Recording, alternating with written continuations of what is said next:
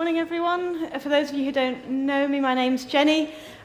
So today I feel a little bit like a vicar might, must feel at a wedding, where they want to deliver a sermon that's for everyone, but at the same time they're kind of directing it at the married couple because it's a special day for them and they want them to take things that they can sort of embark, you know, as they embark on their marriage.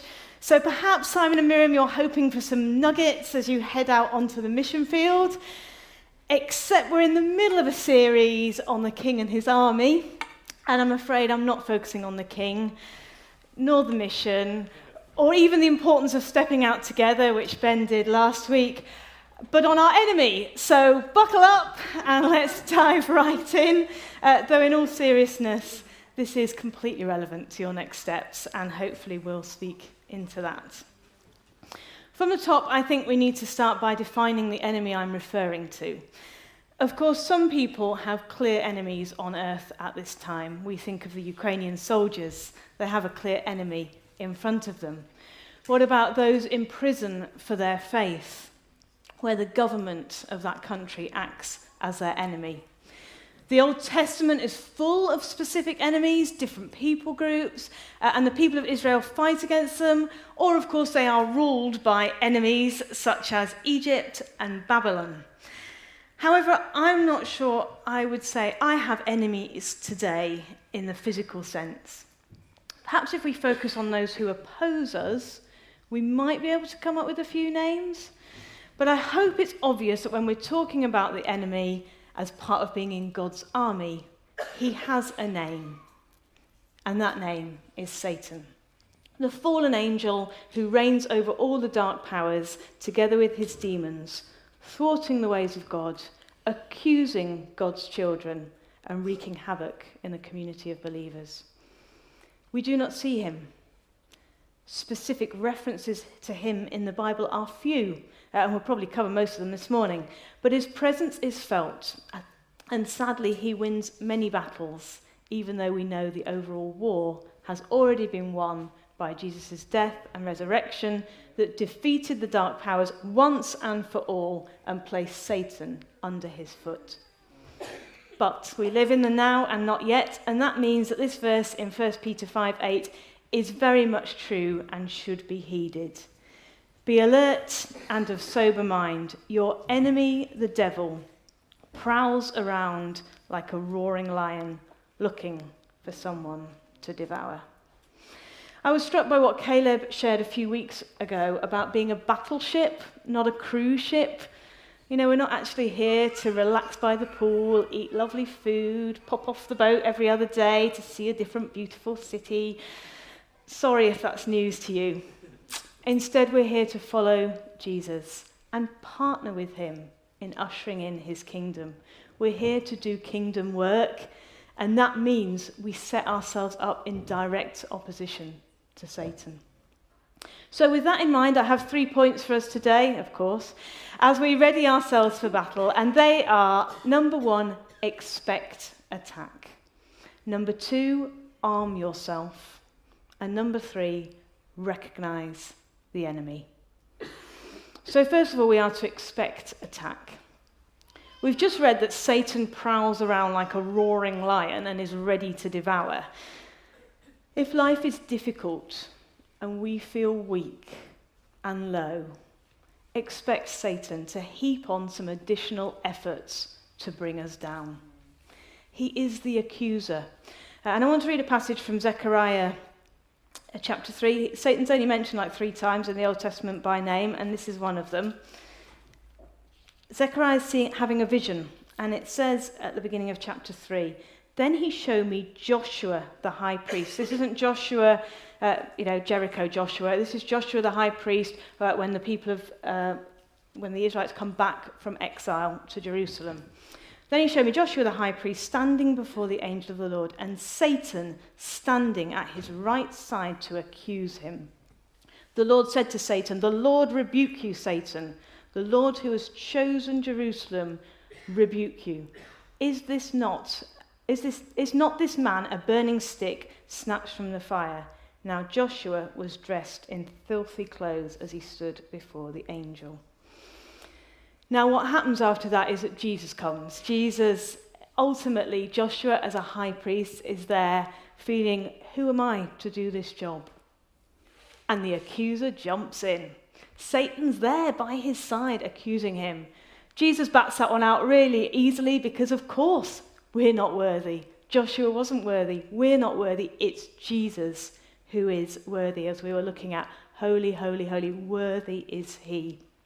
He died and took our sins away. But then we can be tempted to believe the words of the liar, the deceiver. Another famous verse here, John 8:44. You belong to your father, the devil, Jesus is saying to, uh, to, the, to the people who are challenging him. And you want to carry out your father's desires. He was a murderer from the beginning, not holding to the truth, for there is no truth in him.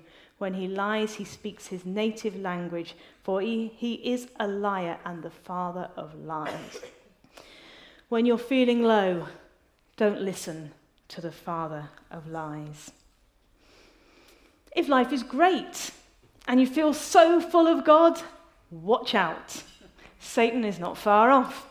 Things were going pretty well for Job uh, until Satan jumped in, stripped everything away but also for David, which is another reference uh, for, of Satan in the Bible.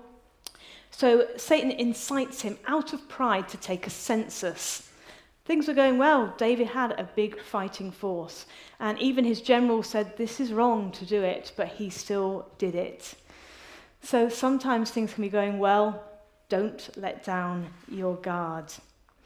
In Luke 11, we are, Jesus teaches of the impure spirit that goes away when an impure spirit comes out of a person, it goes through arid places seeking rest and does not find it. Then it says, I'll return to the house I left. When it arrives, it finds the house swept clean and put in order. That is to say, we have conquered that temptation, things are going well, we've swept clean. What happens? It goes and takes seven other spirits more wicked than itself, and they go in and live there. And the final condition of that person is worse than the first. As I was preparing for this, I reread the Screwtape Letters, which um, by C.S. Lewis, which is an, an interesting read, but it's also quite um, it's quite a helpful way of thinking it through. Obviously, it's fictitious; we don't know for sure. But this is Screwtape writing to his nephew Wormwood, and Wormwood's got a particular individual that he is tempting. And each chapter, it's a new thing. Right now, oh, he's, he's, he's become a Christian. Now we need to try and make him think about what being a Christian is like and think about the person next to him and just think, ah, oh, and just become disappointed and disillusioned. Then the next chapter, he's obviously, that hasn't worked, so it's gone on to something else. He's praying for his mother, but he actually has quite a difficult relationship with his mother, so let's really work on that and make him really irritated. And that's how it is that's the devouring lion. He doesn't do it once and then give up. He keeps looking at different ways to just thwart God's purposes in our lives. We need to be on our guard. When things are neither great nor awful, don't imagine that means nothing is going to happen. He continues to prowl. But perhaps the time we most see evidence of his efforts, and this is the really relevant bit for you, Simon and Miriam, is when we are gaining ground for Jesus when we push forwards, the enemy is not going to sit by and watch. That's why on the first night of an alpha course, and indeed on each subsequent alpha night, all manner of things happen to stop both team and guests arriving at church. Freak accidents, a sudden illness, emergency work that keeps someone late. You couldn't make it up sometimes, the things that occur. Do you doubt the devil even exists? Come and get involved in an alpha course, and you'll see real evidence of his antics. He knows kingdom work is about to happen, and he tries very hard to stop it. This will therefore also be your experience as you head out to Madagascar. You need to expect attack. For those of you who don't know, I used to serve God on the mission field in Guatemala, running a children's home for girls who'd been abused. We cared for them, and we taught them about Jesus' kingdom work. Whenever we got a new member of staff or a new missionary come and join us, we always prepared them for the inevitable baptism of fire, we used to call it. Without doubt, it came. As they started work, Challenges came. They might have been personal, they might have been in the workplace. Just stuff came that wanted to set them off course before they'd even got started. Of course, our clear example of this is our own Lord and Saviour. He'd been alive 30 years on our earth, and when the time came to hang up his carpenter tools and start his public ministry, ushering in the kingdom, he came to John the Baptist, who baptized him. And there was that moment, the start, the identity. His father saying, This is my son. This moment of the, the there was a shift now in what Jesus was here to do. And lo and behold, Satan sweeps in. Jesus expected it. As Joe shared last week, no, two weeks ago even, Jesus had prepared himself for this by going into the wilderness and fasting, taking all his nourishment from his heavenly Father ahead of the battle he was about to face. So, firstly, we are to expect attack. Secondly, we need to arm ourselves. Uh, and there's a whole section in Ephesians 6 about the armour of God, which will be very familiar to those who've been Christians for a while. But rather than go through that passage, I'm going to pull out three key ways using the stories we see in the Bible. So, first of all, the Word of God. Here again, Jesus is our uh, example par excellence. He meets the devil each time with Scripture. And I thought uh, we'd just quickly look through it uh, just so we can see that. Um, so let's have a look.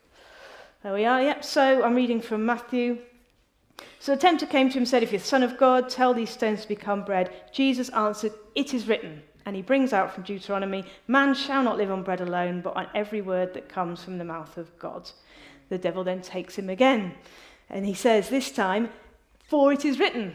So he himself takes some words from the Bible. He will command his angels concerning you, they will lift up.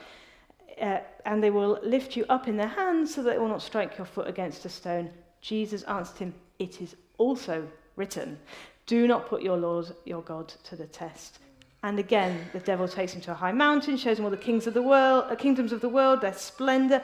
All this I will give you if you will bow down and worship me. Jesus said to him, Away from me, Satan, for it is written, Worship the Lord your God and serve him only.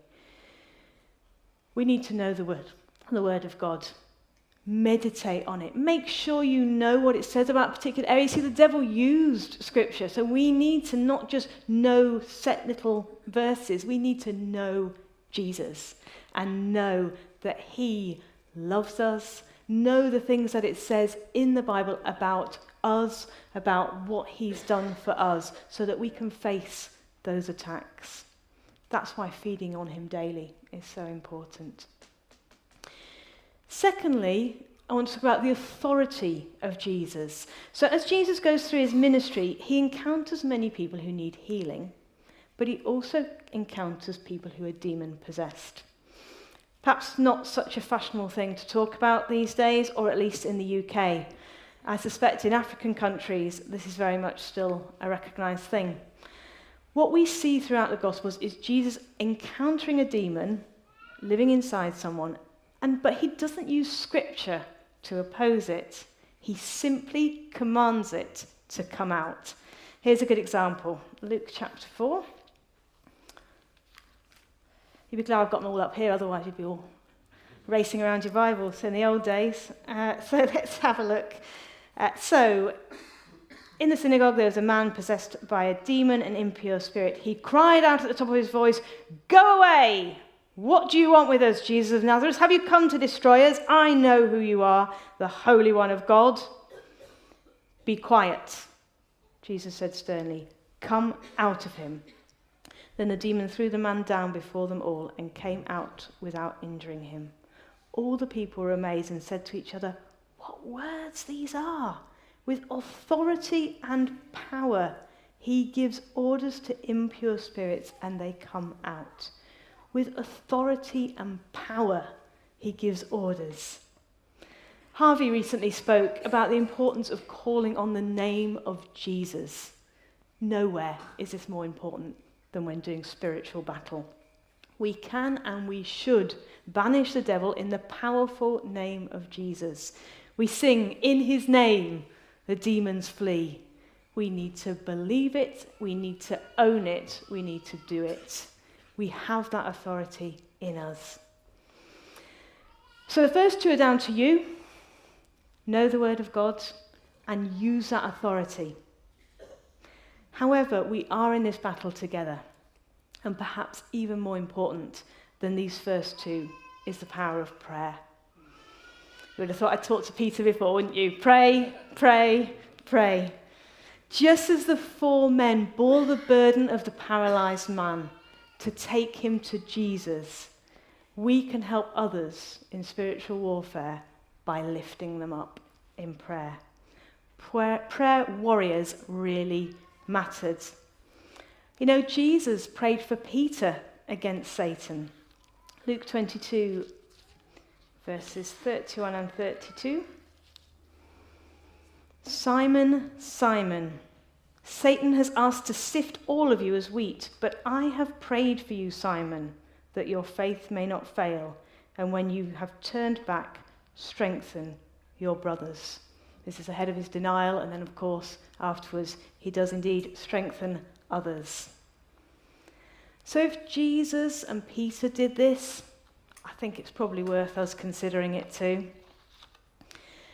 It's great to hear that Simon and Miriam have this group, the, the packed group who are right around them, because I think it is so important to have people you can contact at short notice to ask them to pray. Ask people to pray into specific situations, to bring you words and pictures that speak into it. Do not feel like you are out there alone. That is not the church's way. That is a ploy of Satan to make you feel isolated.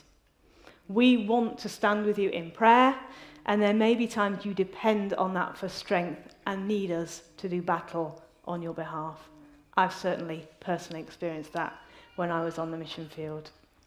So, expect attack, arm yourself. And finally, it's important to recognize your enemy. Now, that might feel like an odd thing to say, given I've started by saying he's called Satan, but the reality is he comes in many guises, and he's done an exceptionally good job, I think, in the current age of convincing most people that he doesn't even exist at all. There is a huge risk that we normalize everything and never see the devil's hand.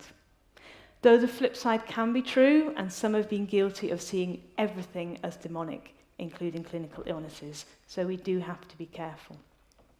As I said at the beginning, if you doubt Satan exists, I would encourage you to get on the offensive, push the kingdom forward in your front line, or join an alpha team, and see what happens.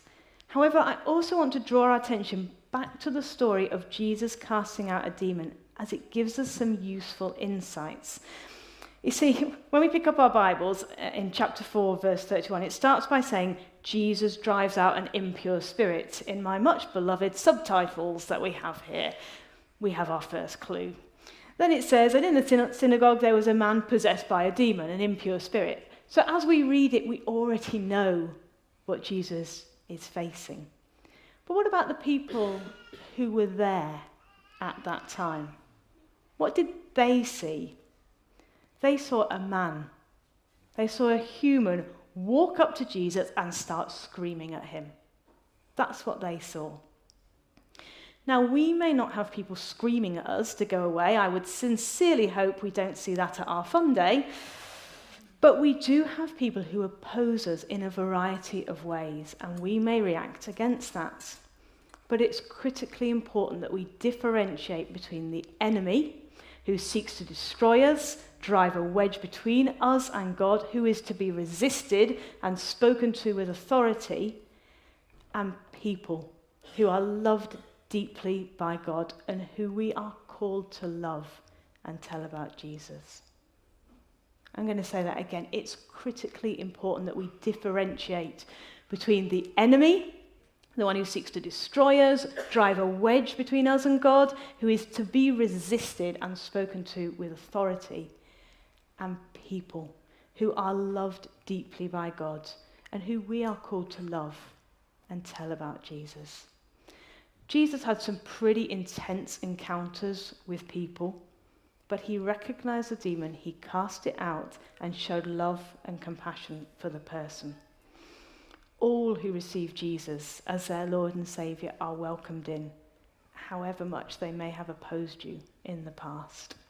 We are, in fact, to rejoice that they've been rescued from darkness and the power of sin. Our struggle is not against flesh and blood, but against the dark powers of the spiritual world. As such, we do not wage war as the world does. Two key verses there. We need to be prepared. I once remember, I'm coming in to finish actually, the band want to sort of make their way slowly up. We need to be prepared. I once remember asking my prayer supporters when I was out in Guatemala to cover a situation in prayer. Uh, and one gentleman got a picture of a chessboard. I think that's a pretty good image to use, to be honest. I imagine Satan plotting his next move, and he's already trying to predict what we'll do, because that's what they do in chess, don't they? They're already trying to guess through, and then he's already planning the next couple of moves after that. He is strategic, and we need to be aware of that. Now, this might all sound a little bit scary, uh, but please remember Jesus has the victory.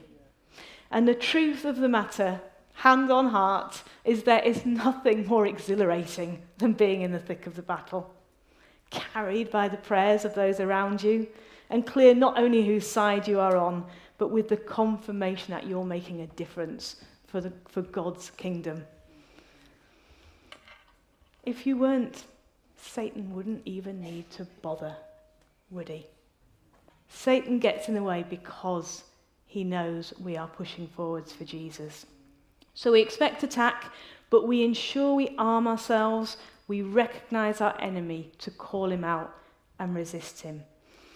I'm going to finish by reading that first verse from 1 Peter 5 again, but it goes on